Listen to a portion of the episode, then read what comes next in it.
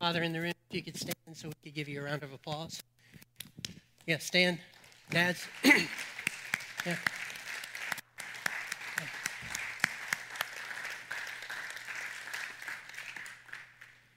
Appreciate that all you do.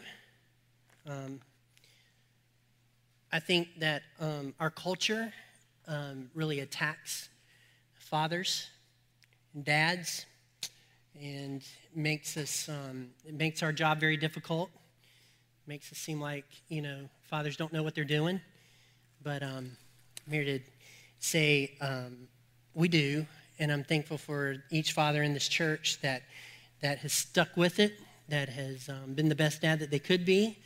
And we all have stuff to work on, but I think we talk about the stuff that men need to work on more than we talk about the stuff that they actually do correctly. And there's a lot of stuff that fathers do correctly with their children, and there's only one perfect father, and he's in heaven. And so thank you for all that you do. Appreciate it. We are in Ephesians, and what I'm going to request of you to do is to hang with me until I get to the scripture, okay? I'm trying to make a point with my introduction today, so don't raise the levels. Just stick with me. Everybody cool? Everybody cool? Okay. Here we go. All right? So the question is, what unites the church? What does the church unite around? What does it unite behind? Is it mask or no mask? No, it doesn't. Does it unite around choosing which lives matter? No, absolutely not. We don't unite around that. Does it unite around choosing which medical expert to believe? Because there's a lot of them, and they have variant opinions, and it just, you know, continues and continues. Do we unite around that? No, absolutely. Church doesn't unite around that. Do we unite around how to do ministry, music, which Bible version, what should you wear to church? No, absolutely not. So what does the church unite behind? Well, it's Christ. Christ and Christ alone. Now you might listen to that today, and I'm sure that we're all over the spectrum. Some of us understand that immediately. And we also realize in our understanding, we don't understand that. Because to say Christ is what the church unites around is a simple answer, but it's very complex as well. It's complex because Christ is God. He's the creator. He's the one that created us all. So it's complex because of who he is, but at the same time, it's a simple answer. For some of us, we just may not get it at all. I mean, we know that that's right, but we're not sure why that should be right, and we're not sure how that actually works. Because to be frankly, it's easier to unite around a tangible object than it is to really unite around a spiritual object as Christ. Christ is a real man. That's not what I'm saying, but we unite around Christ. So what does that mean? What does it mean to unite around Christ? What does that mean? I told this story on Wednesday evening, and I just want you to know this isn't an issue for me, good or bad, whatever, it's just not an issue for me. But on Wednesday evening, I told the story about I went to Walgreens because I was going to go get my hair cut. And Mark Ayers cuts my hair. He's been cutting it for years. Love that guy. Just absolutely love him. In the Lord. So on his answer machine, it says, when you come, you need to wear a mask. Why do your hair? It has that whole deal going on. So I didn't have one. I didn't have a mask. And so I stopped by Walgreens to pick up one on my way to get my hair cut because I want Mark to continue to be able to do business and make money, okay? That's why I went. So I went inside of Walgreens, and when I went inside, there was this lady waiting in line, and the moment I entered the room, she scoured at me.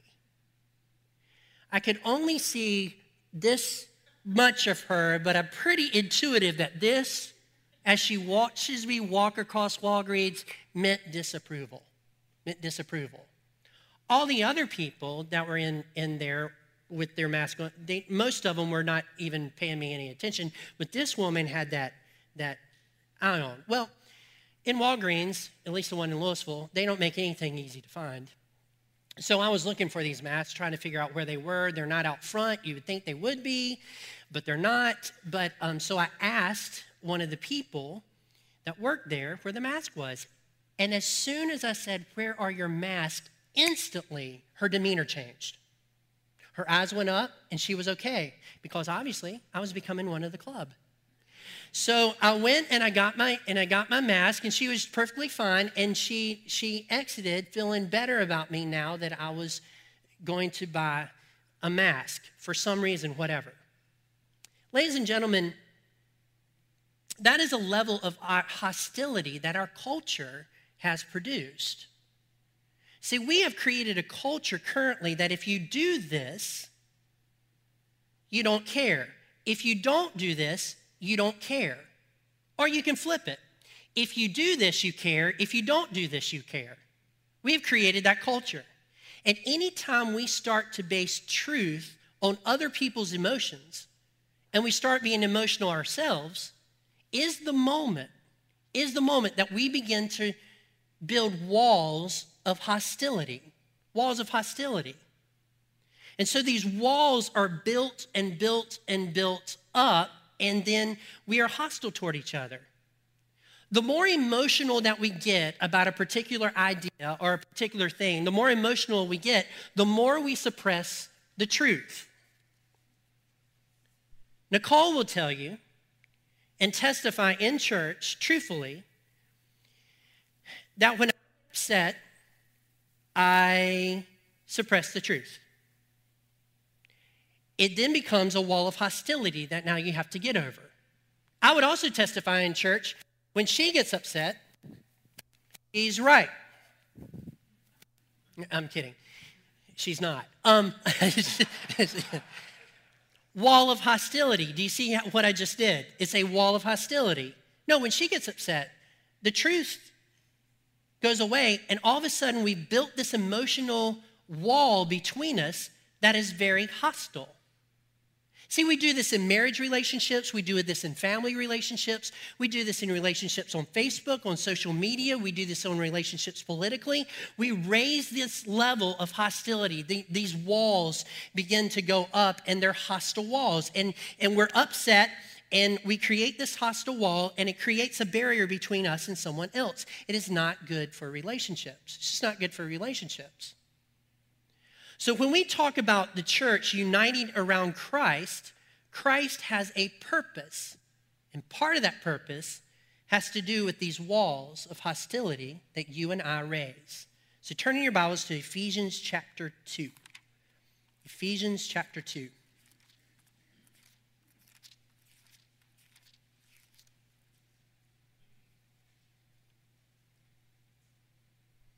Ephesians chapter 2. Begin reading with verse 13. And this is what it says.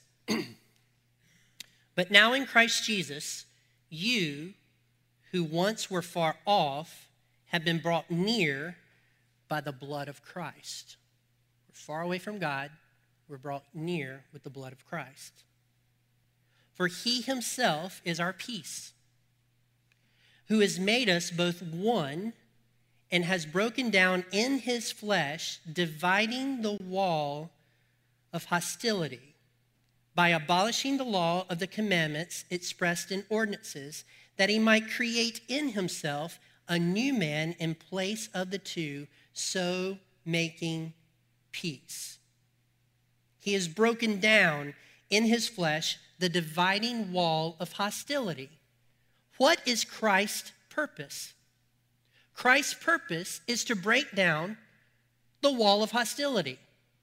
You could even say the walls of hostility.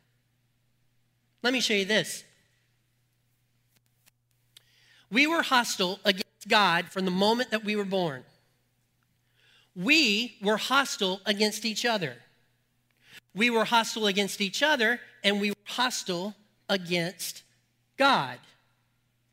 It is your sin and my sin that caused hostility and a wall that divided your relationship and my relationship with God the Father. Jesus Christ came to break down that wall of hostility so that you and I can have peace with God. So our relationship with God would be one of peace and not judgment. It would be one of unity with God rather than disharmony with God.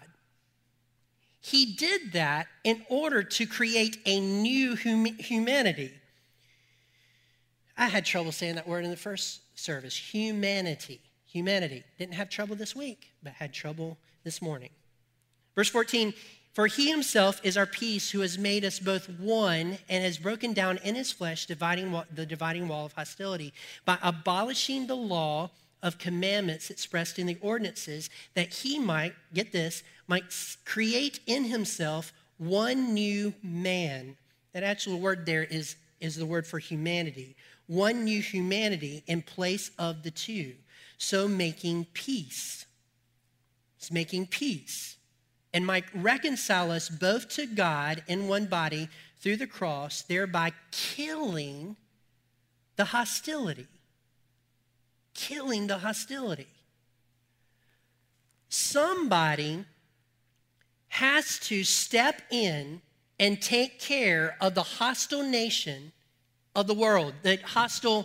of the world. Somebody has to step in and do it. Somebody has to do that. Can humans take care of the nature between each other? So now we have humanity, right? And now we have, so it's just going to go downhill for her. Somebody has to step in and take care of the hostile nature that we all have. Can man do it? Have you seen man try to do it? We have. For years and years and years. And if you look in your history books, for years, mankind has tried to bring peace to the world, and he just cannot do it. I don't care which side of the political spectrum you're on. I really don't. It's really not important to me. But this is what I know. Politics hasn't brought peace.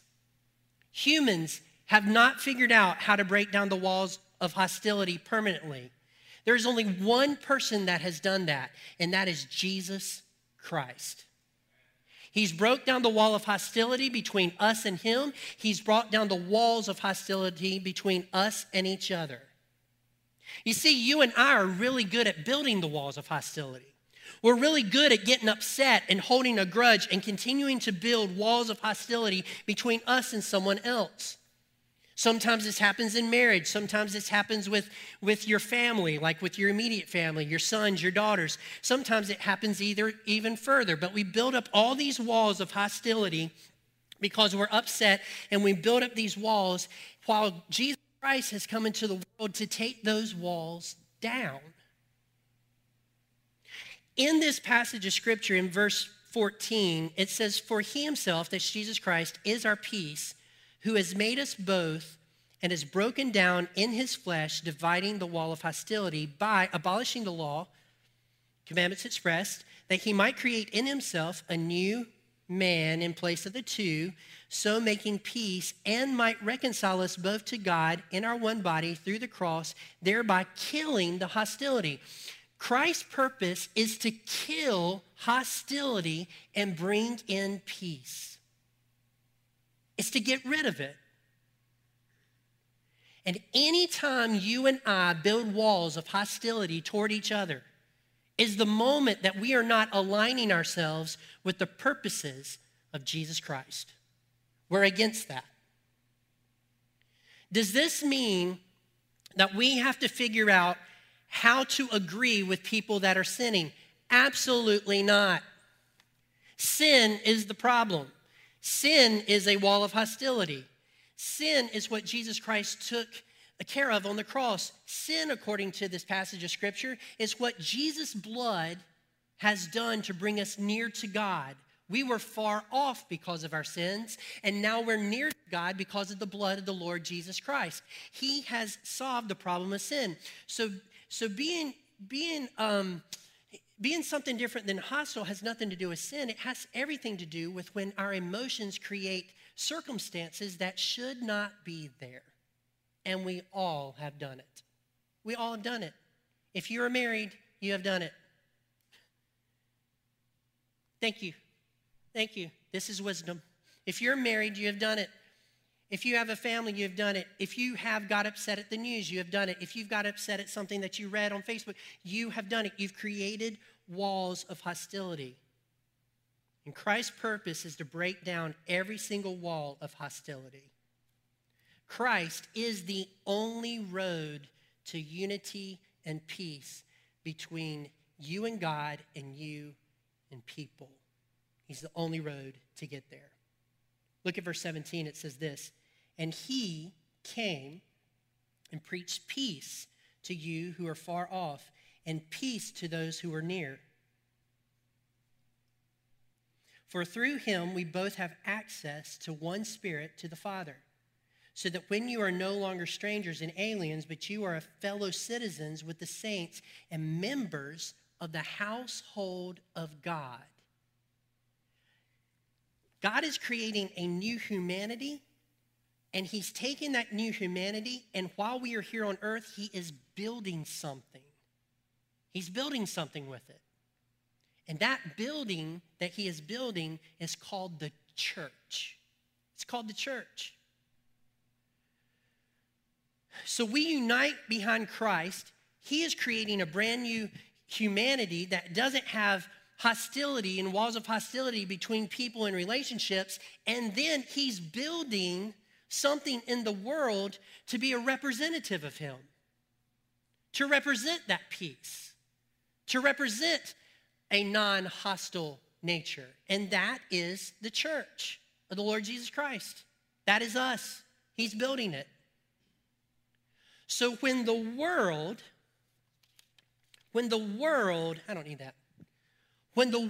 is at their worst, the church needs to respond with their best. When the world is responding with evil, the church needs to respond with good.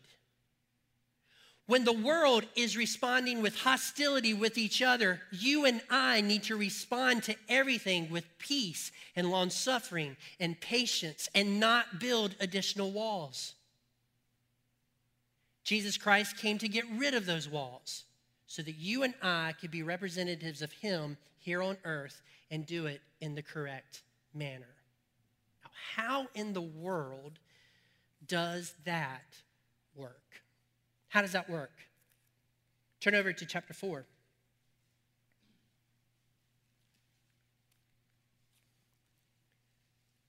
says this. Verse 2, with all humility and gentleness, with patience, bearing with one another in love, eager to maintain the unity of the Spirit and the bond of peace. There is one body and one Spirit, just as you were called into one hope that belong to your call. One Lord, one faith, one baptism, one God, one Father of all, who is over all and through all and in all. But grace was given to each one of us according to the measure of Christ's gift. So verse 2 says, with you and me, we have to be humble. Humble. How do you not create walls of hostility? You're humble. What in the world does that mean? Does humbleness mean that I become a rug for everybody to step on, wipe their feet on, and I never proclaim the truth? Absolutely not. You see,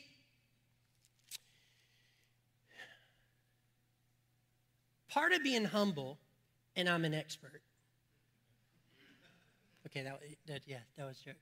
Part of being humble is coming to the realization that you didn't create the rules and you didn't create the judgments for the rules. For instance, someone commits adultery, and I say to that person, you've committed adultery, and that's a sin. That is not a rule that I have made. That is a rule that's in Scripture. It's right here. God, long before I was born, decided that that was a rule, and he decided a judgment for it. Now, we're not going to go back to the Old Testament where we stone people. That's not my point. My point is that God has already judged that particular sin. If I tell you that lying is a sin, it is not because somehow or another I thought that that was a good idea. I do think that's a good idea, and I do think committing adultery is a bad idea. Not lying is a good idea. Lying is not a good idea. Telling the truth is a good idea. The rule is a good idea. So lying, right? He created that particular rule. It's not mine. And so when I said, you know, you just sin there because you lied, it's not my judgment. God has already said that that is what that is. Is everybody tracking with me? Everybody with me? Now let me show you a difference. If I tell my children that we need to turn off the lights when they leave the room, that is my rule. It is not in Scripture. There's nowhere in here it says all your children should turn off the lights in the house because that way you will save money on your power bill. A rule such as which door to come in and out of, or a rule to say, hey, when you wake up in the morning, make your bed. If you have that particular rule. If you have rules like that, those are all just my rules. They are not God's rules. So if you break my rules, yeah, maybe you get punished at this point. I don't know what you get, but it's just my rules. The rules in Scripture are not mine. I'm not attached to them. They're God's. I just proclaim them, and he takes care of the judgment. So when I proclaim something to someone that you have sinned in this particular area, it's not up to me to judge them. The judgment has already been made. The consequences are already in motion according to the will and the forethought of God. He is going to handle it. But my responsibility as a believer is to keep the wall of hostility down between me and that person and come alongside them as a believer, as a brother in Christ, as a person in Christ, and help them on their way. Are you tracking? That's how you stay humble. You realize who's created the rules and who's in charge, and you keep that in mind. We are so quick to become self-righteous with other people. We've never done that sin, so we're better than them. We've never done that sin, so our lives are better, our families are better, our blah, blah, blah. It's ridiculous. We were all sinners with hostility between us and God, all of us. So we approach it remembering that God is the one that created the rules. Check this out. With all humility, gentleness, and patience. Do you know that no walls of hostility has ever been built with gentleness? You can't be gentle and hostile at the same time. Now, you can be patient and hostile at the same time. I didn't realize until last service when I verbalized that. You can be patient and hostile at the same time, and some of us are really good at that, right? Patient and hostile. But you can't be gentle and hostile at the same time, and you cannot be following Jesus and be patient and hostile at the same time. You can't do it. Patient to build walls, patient to wait for your moment. You can't do it. Patience means that you're patient with that person, bearing with one another in love. That's the key, bearing with one another in love. You're patient with love. You're gentle with love. You're humble with love. When you are doing things out of love and not spite, you're not building walls of hostility. You are actually aligning yourself with the purposes of Jesus, the purpose of Almighty God. You are walking in the path that he walked in 2,000 years ago, that he planned to walk in before the foundation of the world. You are walking with Jesus because you are trying to keep the walls of hostility down, and you're doing it through love, patience, gentleness, humility, bearing with one another in love. So this means that sometimes to keep hostility down, you might, in this life, need to distance yourself from that particular person. You see, there's somewhere, like if you're oil and water to somebody that you always come into contact with and you've always tried to get along with them, but you really can't get along with them, that's oil and water. You're not going to be able to do anything about that. Maybe the thing to do is try to distance yourself from that person and have that person over here and get a far enough space to where you can live without hostility toward them. You see, you're not responsible for their heart. You're not. In a marriage, you're not responsible for your spouse's heart. You're not responsible for them. You're responsible for what you do. What you do. So you create a distance. Now, I know what's thought at this point, at least by some. I don't know about everybody, but some. Well, we're all going to live in heaven. Well, Brian Myers in the first service says, yeah, and thank God heaven's a big place. That's what he said. Yeah. Here's the deal about heaven, though. When that person gets to heaven, their heart is going to be perfect. When I get to heaven, my heart is going to be perfect. So whatever has come between us that I have to distance myself in order to keep myself away from them will be gone. Because whereas I might not be able to break down their wall of hostility and how they're hostile toward me in this life, Jesus Christ has killed hostility through the blood of his cross and the resurrection. When we get to heaven, it's not going to be there. So you can live right next to me on the corner of Gloryland, or you can live way across, because it's a big city, and we are just going to be fine.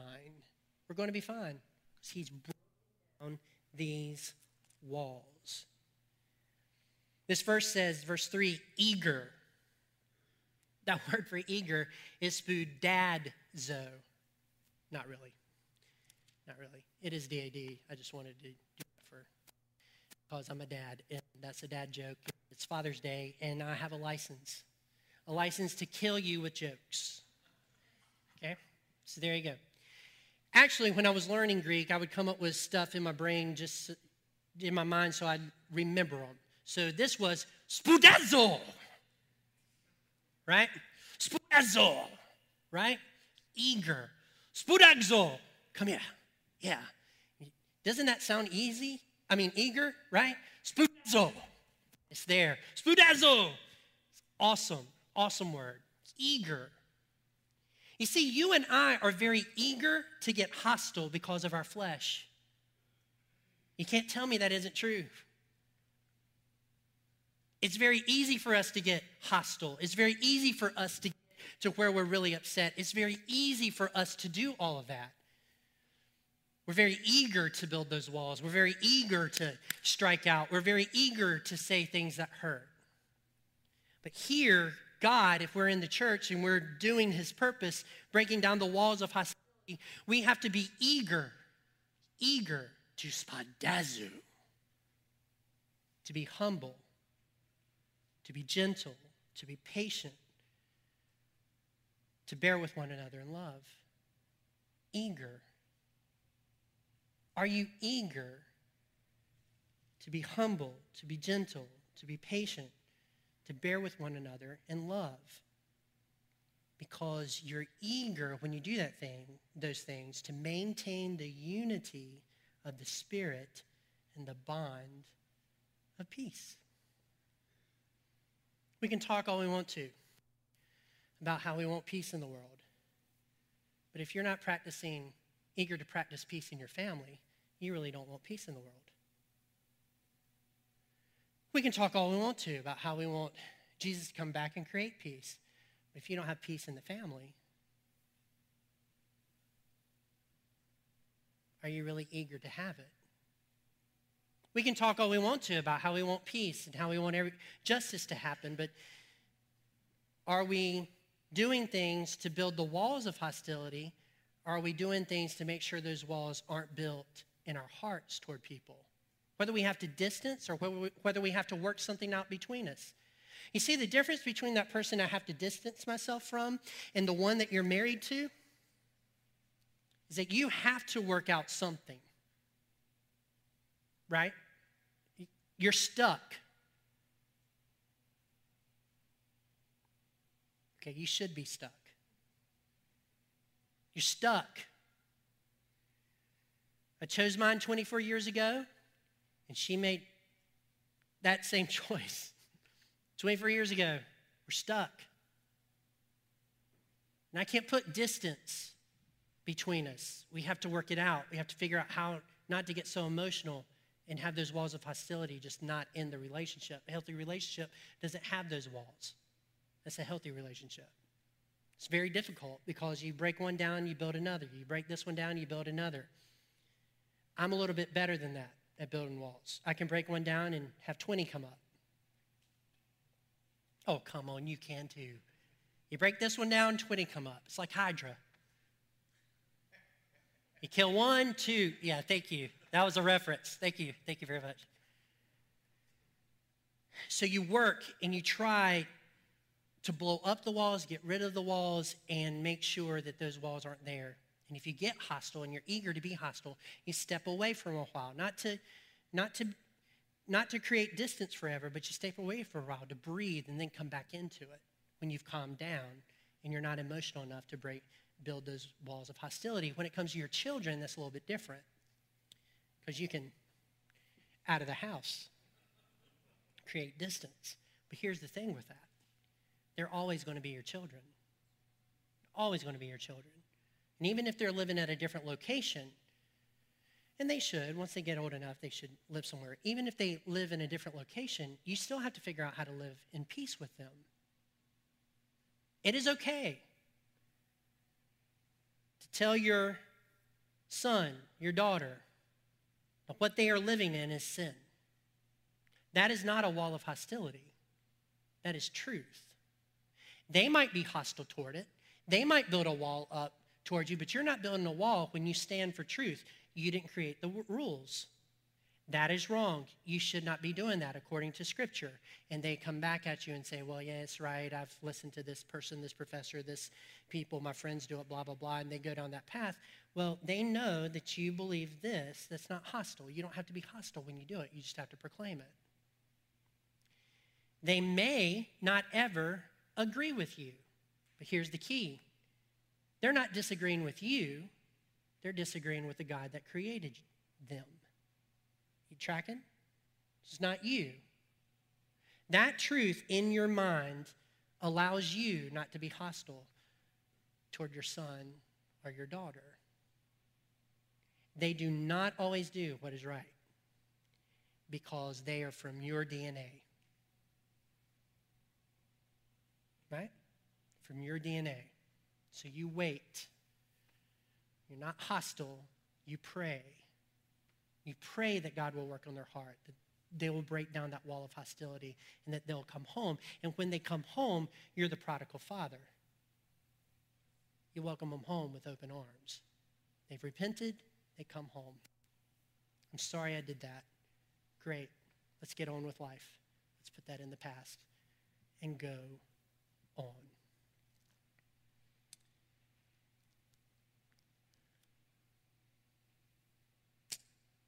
I therefore, a prisoner, verse 1 of chapter 4, for the Lord, urge you to walk in a manner worthy of the calling to which you have been called, with all humility and gentleness, with patience, bearing with one another in love, eager to maintain the unity of the Spirit and the bond of peace. That is what the church should be. You see, you and I are representatives of a greater system for humanity. In fact, I would argue that it's the best system of humanity, period. So one put in place by God to create something new, something different that isn't divisive, but within its walls is unified under one banner, and that banner is the Lord Jesus Christ. Amen? So, Heavenly Father, we thank you for this day that you've given us. We thank you for